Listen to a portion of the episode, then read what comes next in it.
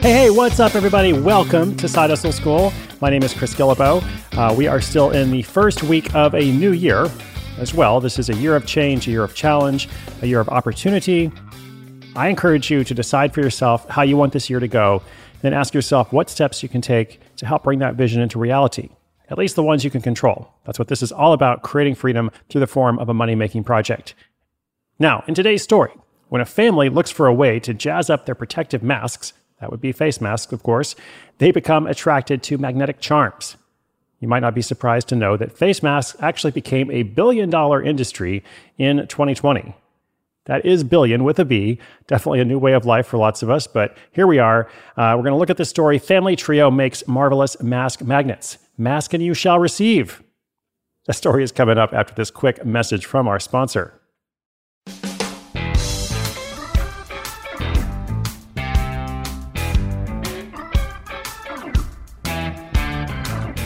Like so many in mid 2020, Hank Eckhart was feeling the effects of coronavirus lockdown.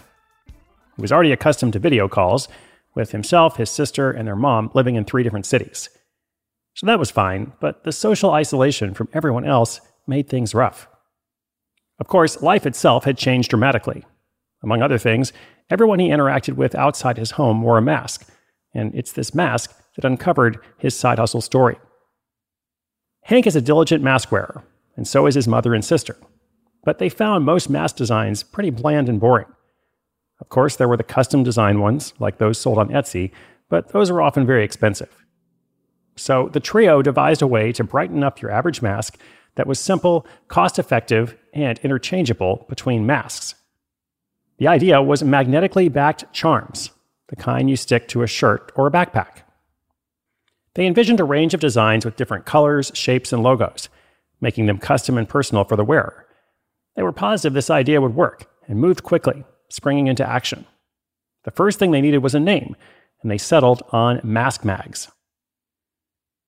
Luckily, Hank had some technical skills, so he took charge of building a website using Shopify as the platform. Sourcing the magnets, on the other hand, wouldn't be so easy. They first had to come up with those designs. For that, they sat down and brainstormed, eventually landing on 10 favorites.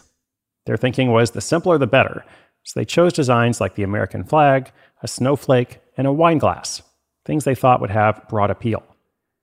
Once they had their designs, they needed to get their magnets manufactured. To do that, they searched for businesses that made similar items like swag for events and companies, pins, badges, that sort of thing.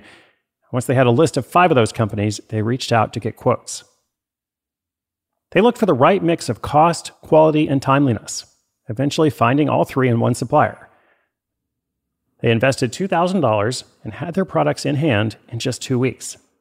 An additional $500 was set aside for packaging, and a bit of it for marketing, which they intended to start right away. But since they weren't experts, they weren't sure what to do. So they turned to their own network. They told anyone who'd listened about their new business, and the sales started to trickle in. On top of that, they tried Facebook and Google ads, but while those channels drove traffic, they didn't convert many sales. To improve the momentum, Hank tried something he'd heard about social media influencers. His tactic was to contact those with followings in the 5 to 20,000 range. He thought they probably weren't inundated with offers, the way more popular influencers were, and could therefore be more receptive to Mask Mags. Turns out he was right for the most part.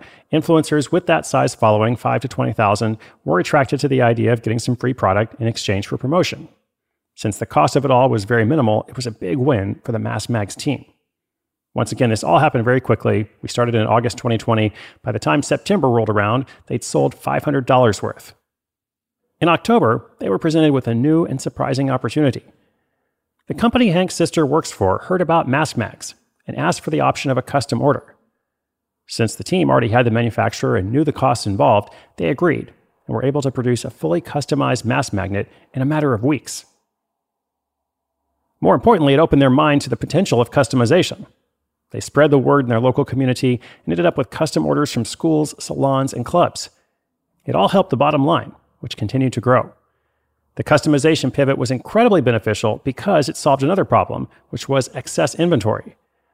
When ordering the magnets, there was no way to know in advance which would sell and which wouldn't, meaning that they have a lot of unpopular designs left over. By adding more customization revenue, they can rely less on pre order designs and guarantee they aren't wasting money, which is good since they have no intention of flying half mask.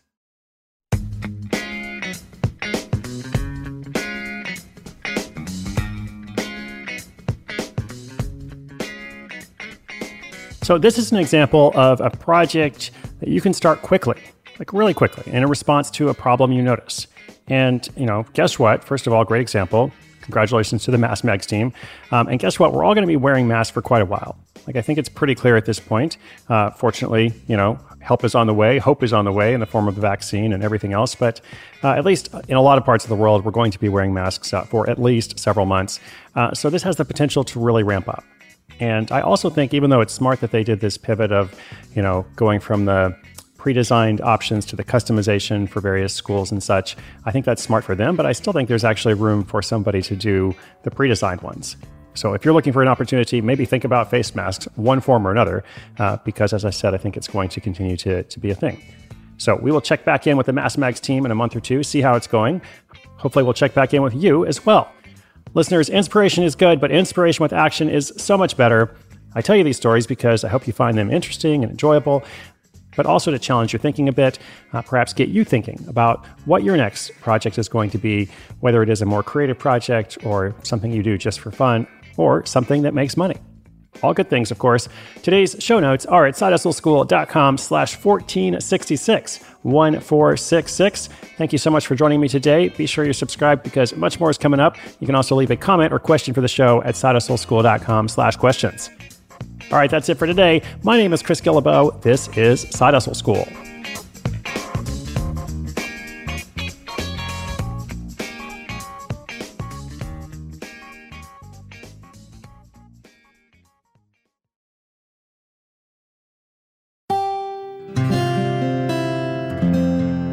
From the Onward Project.